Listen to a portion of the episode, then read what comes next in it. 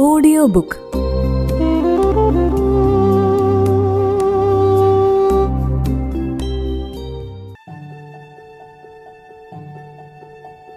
Audio ബുക്കിൽ ഇന്ന് മഹാത്മാഗാന്ധിയുടെ ആത്മകഥ എന്റെ സത്യാന്വേഷണ പരീക്ഷണങ്ങൾ. കേൾക്കാം ഭാഗം ഒന്നിലെ മൂന്നും നാലും അധ്യായങ്ങൾ. അവതരണം റൈന മരിയ.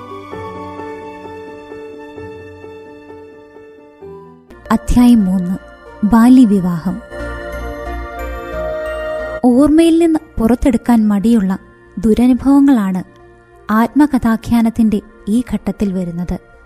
അവ വിട്ടുകളഞ്ഞാലോ എന്ന് തോന്നാഞ്ഞിട്ടല്ല. അങ്ങനെ ചെയ്താൽ സത്യോപാസകൻ എന്ന എന്റെ അവകാശവാദത്തിന്റെ ഗതി എന്താകും?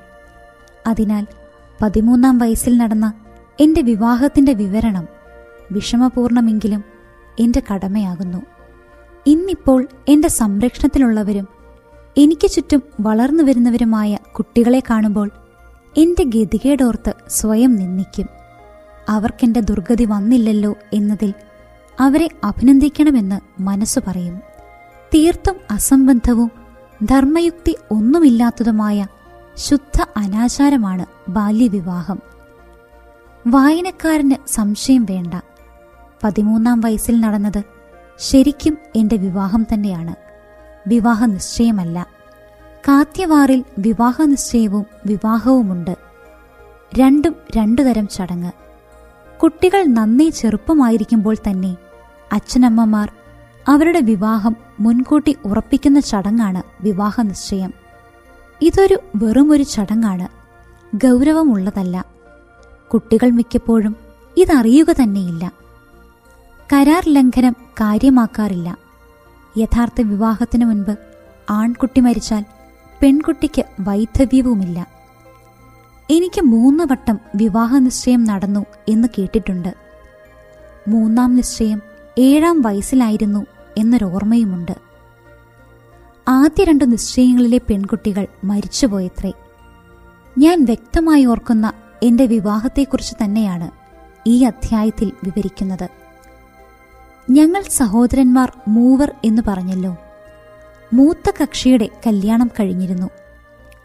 എന്നേക്കാൾ രണ്ടു മൂന്ന് വയസ്സ് മൂപ്പുള്ള സഹോദരന്റെയും ചെറിയച്ഛന്റെ മകന്റെയും എന്റെയും വിവാഹങ്ങളാണ് ഒരുമിച്ച് നടത്താൻ തീരുമാനിച്ചത്. കാരണവന്മാർ ഇങ്ങനെയൊരു തീരുമാനമെടുത്തത് ഞങ്ങളുടെ താല്പര്യമോ ഉത്കർഷമോ കണക്കിലെടുത്തിട്ടല്ല. മൂന്ന് പരിപാടി ഒന്നായി ഒതുങ്ങിക്കിട്ടും അത് വലിയ സൗകര്യമാണ്. ലാഭവുമാണ്. ഹിന്ദുക്കൾക്കിടയിൽ വിവാഹം നിസ്സാര കാര്യമല്ല. ചെറുക്കന്റെയും പെണ്ണിന്റെയും വീട്ടുകാർ കല്യാണം പൊടി പൊടിച്ചു മുടിഞ്ഞ കഥകൾ അനേകമുണ്ട്. ഉപജീവന വിഭവങ്ങളുടെയും സമയത്തിന്റെയും വമ്പിച്ച ദുർവ്യയമാണ് വിവാഹം.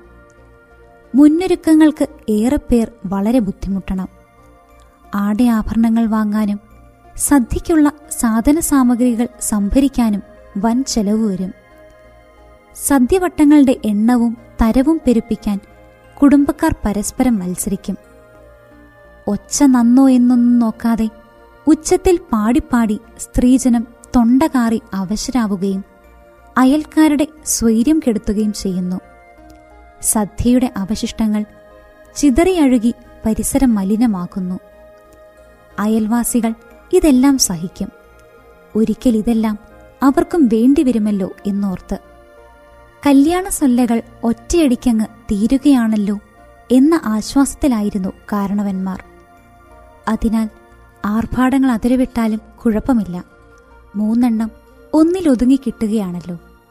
എന്റെ അച്ഛനും ഇളയച്ഛനും വയസ്സായി. അവർക്കിനി നടത്തിക്കൊടുക്കാൻ വിവാഹമൊന്നുമില്ല. ആയതിനാൽ ജീവിതാന്ത്യത്തിലെ ഈ കലാശക്കൊട്ട് കെങ്കേവമാക്കണമെന്ന് അവരും കരുതി കാണും പറഞ്ഞതുപോലെ വിവാഹത്തിന്റെ മുന്നൊരുക്കങ്ങൾ മാസങ്ങൾക്ക് മുൻപേ തുടങ്ങി.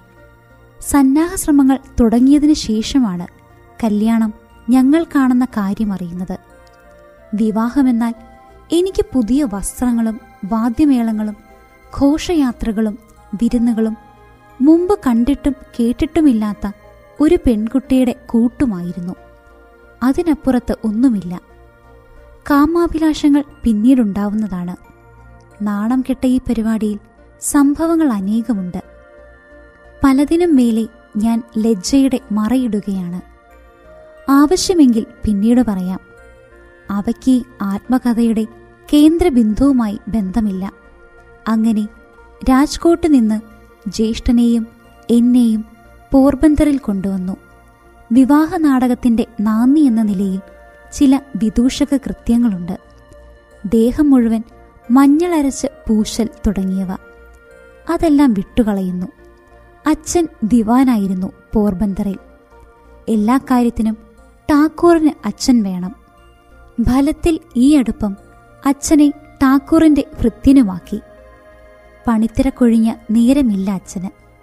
മകന്റെ വിവാഹത്തിന് വിടുതു കിട്ടിയപ്പോൾ രണ്ടു ദിവസം വൈകി. അതിന് പരിഹാരമെന്ന നിലയിൽ കൃത്യസമയത്തെത്താൻ ഘട്ടം ഘട്ടമായി പായുന്ന കുതിരവണ്ടികൾ ഏർപ്പാടാക്കി കൊടുത്തു ടാക്കൂർ. രാജ്കോട്ട് നിന്ന് പോർബന്തറിലേക്ക് നൂറ്റി ഇരുപത് മൈൽ ദൂരമുണ്ട് സാധാരണ നിലയിൽ അഞ്ചു ദിവസം യാത്ര.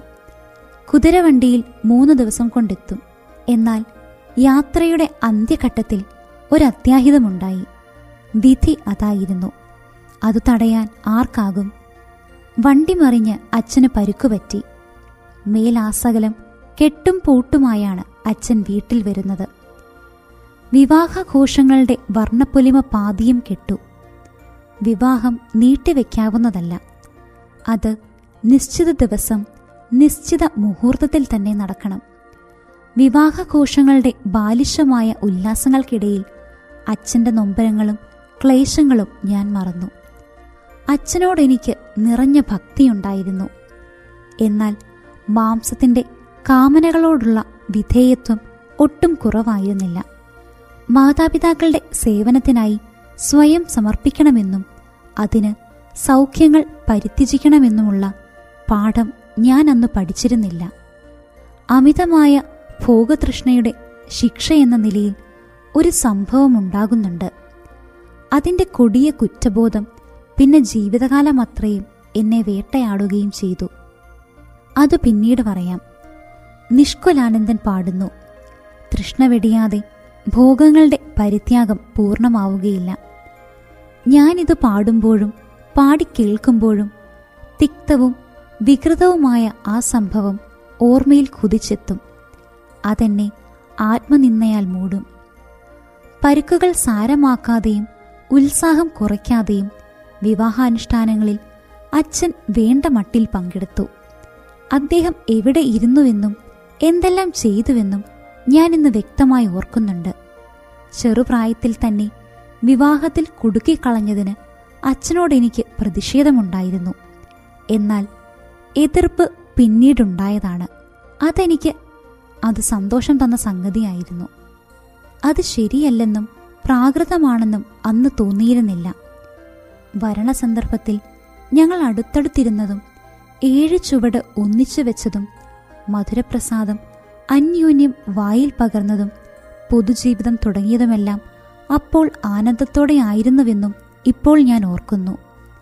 എട്ടും പൊട്ടും തിരിയാത്ത നിഷ്കളങ്കരായ രണ്ട് കുട്ടികളെ ഇരമ്പുന്ന സംസാര സാഗരമധ്യത്തിലേക്ക് എടുത്തെറിഞ്ഞിരിക്കുന്നു. ആദ്യ രാത്രിയിൽ ഭാര്യയോട് എന്തെല്ലാം പറയാമെന്നും എങ്ങനെയെല്ലാം പെരുമാറണമെന്നും ജ്യേഷ്ഠത്തിയമ്മ വിശദമായി പറഞ്ഞു തന്നിരുന്നു. അത്തരം ഉപദേശം വധുവിനും കിട്ടിക്കാണും. ഒന്നും പറഞ്ഞില്ല ചോദിച്ചുമില്ല. മുഖാമുഖം നോക്കാൻ തന്നെ ഇരുവർക്കും ഭയമായിരുന്നു. ജ്യേഷ്ഠത്തെയമ്മയുടെ പരിശീലന പാഠം വെറുതെയായി. അല്ലെങ്കിൽ ഇത്തരം സംഗതികളിൽ ഉപദേശ നിർദ്ദേശങ്ങളുടെ ആവശ്യമെന്ത്? എല്ലാ ഉപദേശങ്ങളെയും നിരാധാരമാക്കുന്ന മട്ടിൽ അത്ര പ്രബലമാണല്ലോ ജന്മാന്തരഭാവങ്ങൾ.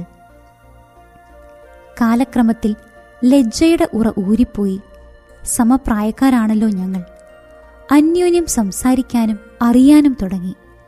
പിന്നെ കാലമധികം വേണ്ടി വന്നില്ല ഭർത്താവെന്ന നിലയിലുള്ള എന്റെ സ്ഥാനാരോഹണത്തിന്. അധ്യായം നാല്. ഭർത്താവിന്റെ പദവിയിൽ. ഞങ്ങളുടെ കല്യാണം കഴിഞ്ഞ കാലത്ത് ദാമ്പത്യപ്രേമവും മിതവ്യയവും ശിശുവിവാഹവും മറ്റും വിവരിക്കുന്ന ലഘുലേഖകൾ കുറഞ്ഞ വിലയ്ക്ക് കിട്ടുമായിരുന്നു. അവ വായിക്കാൻ വലിയ താല്പര്യമായിരുന്നു എനിക്ക്. വായിച്ച കാര്യങ്ങളിൽ വേണ്ടാത്തത് തള്ളാനും വേണ്ടത് ജീവിതത്തിൽ നടപ്പാക്കാനും ഞാൻ തീരുമാനിച്ചു. ഭാര്യയും ഭർത്താവും ജീവിതകാലം മുഴുവൻ പരസ്പരം വിശ്വസ്തത പുലർത്തണമെന്ന് അവയിലൊന്നിൽ ഞാൻ വായിച്ചു. കൊള്ളാമെന്ന് തോന്നി. അത് ജീവിതത്തിൽ നടപ്പിലാക്കാൻ തീരുമാനിച്ചു. ഭാര്യയോട് വിശ്വാസവഞ്ചന കാണിക്കാൻ എനിക്കാവില്ല. സത്യനിഷ്ഠ എന്റെ സഹജ പ്രകൃതമായിരുന്നു എന്നാൽ ഭർത്താവ് ഭാര്യയോട് തികഞ്ഞ വിശ്വസ്തത പുലർത്തണമെന്ന ഈ നിലപാടിന് ഒരു പ്രതികൂല ഫലമുണ്ടായി. ഭർത്താവ് ഭാര്യയ്ക്ക് നൽകുന്ന പരിപൂർണ വിശ്വസ്തതയ്ക്ക് പകരമായി അത് തുല്യ അളവിൽ തന്നെ തിരിച്ചു നൽകാൻ ഭാര്യയ്ക്ക് കടമയുണ്ട്. അതായത് ഭർത്താവിനോട് പൂർണമായ വിശ്വസ്തത ഭാര്യ പുലർത്തണം.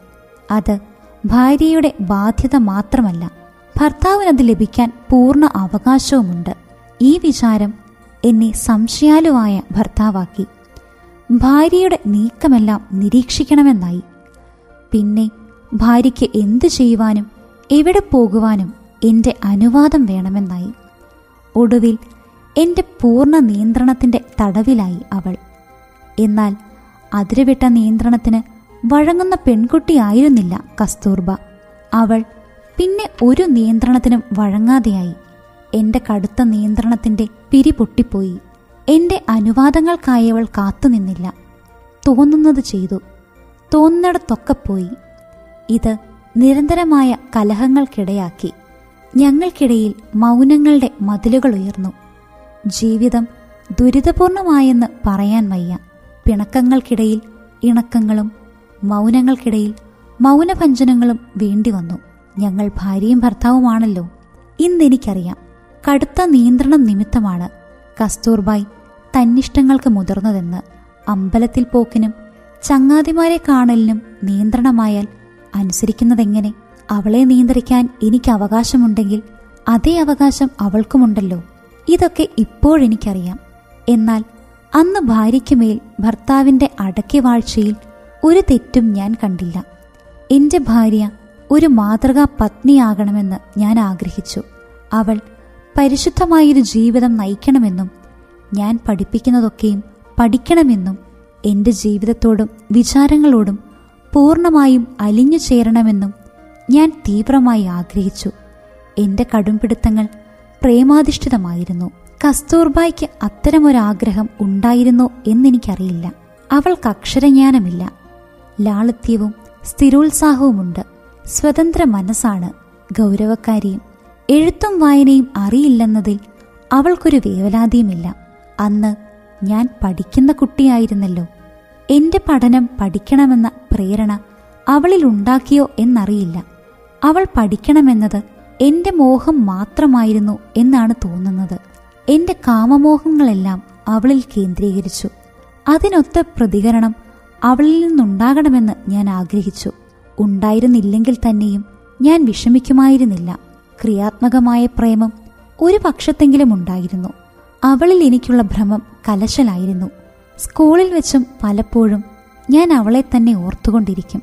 പിന്നെ ആസന്നമായ രാത്രിയെക്കുറിച്ചും സംഗമത്തെക്കുറിച്ചുമുള്ള ചിന്ത എന്നെ ഹരം പിടിപ്പിക്കും. അകൽച്ച അസഹ്യം തന്നെയായിരുന്നു. കൊച്ചു കൊച്ചു വർത്തമാനം പറഞ്ഞ് രാവേറെ ചെല്ലും വരെ ഞാൻ അവളുടെ ഉറക്കം കെടുത്തുമായിരുന്നു. അതിരറ്റ രതിഭ്രമം എന്റെ കർത്തവ്യനിഷ്ഠയെ തീർത്തും നശിപ്പിച്ചിരുന്നെങ്കിൽ ഏതെങ്കിലും മഹാരോഗത്തിലേക്കും അകാല മരണത്തിലേക്കും ഞാൻ മൂക്കുകുത്തിപ്പോയേനെ. അല്ലെങ്കിൽ ജീവിതം ദുരിതപൂർണമായി പോയേനെ. കർത്തവ്യ ബോധമാണ് രണ്ടും ഒഴിവാക്കിയത്. നുണ പറയുന്ന ശീലവും എനിക്കുണ്ടായിരുന്നില്ല. സത്യനിഷ്ഠ പതനങ്ങളിൽ നിന്ന് എന്നെ രക്ഷപ്പെടുത്തി. കസ്തൂർബായ് നിരക്ഷരയായിരുന്നു എന്ന് പറഞ്ഞല്ലോ. അവളെ പഠിപ്പിക്കണമെന്ന് എനിക്ക് ആഗ്രഹമുണ്ടായിരുന്നു. അതിന് തടസ്സമായത് അനിയന്ത്രിതമായ എന്റെ രതിമോഹമാണ്. ഭാര്യയെ പഠിപ്പിക്കാൻ എനിക്ക് നേരം കിട്ടിയില്ല. നേരം കിട്ടുക രാത്രിയാണ്. അപ്പോൾ പഠിപ്പിക്കൽ നടക്കില്ല. പകൽ മറ്റുള്ളവർ കാണും.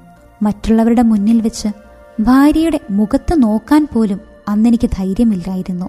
കാത്യവാറിലന്നും ചെറിയ തോതിൽ ഇപ്പോഴും പർദ എന്ന പ്രാകൃത സമ്പ്രദായമുണ്ടായിരുന്നു. ചുറ്റുപാടുകൾ തീരെ അനുകൂലമായിരുന്നില്ല.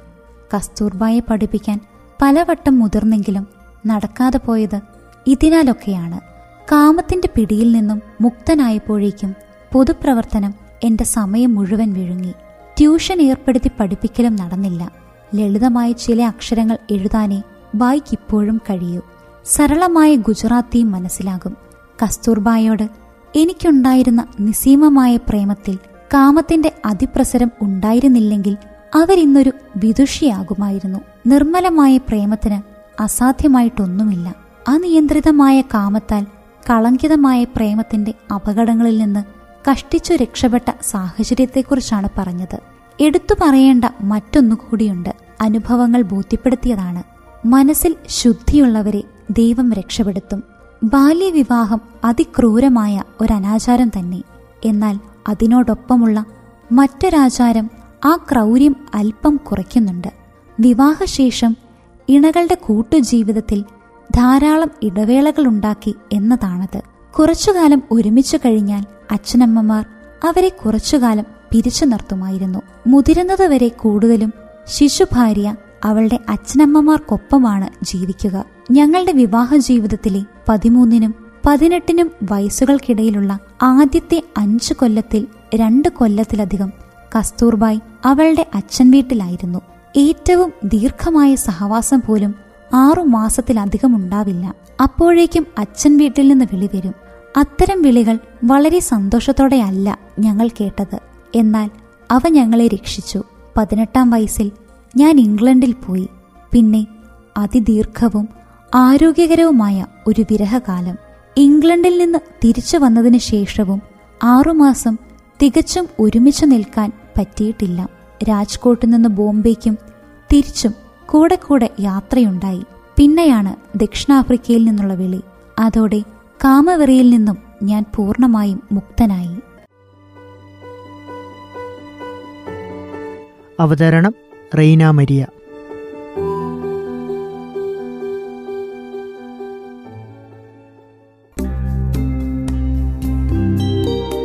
Audio book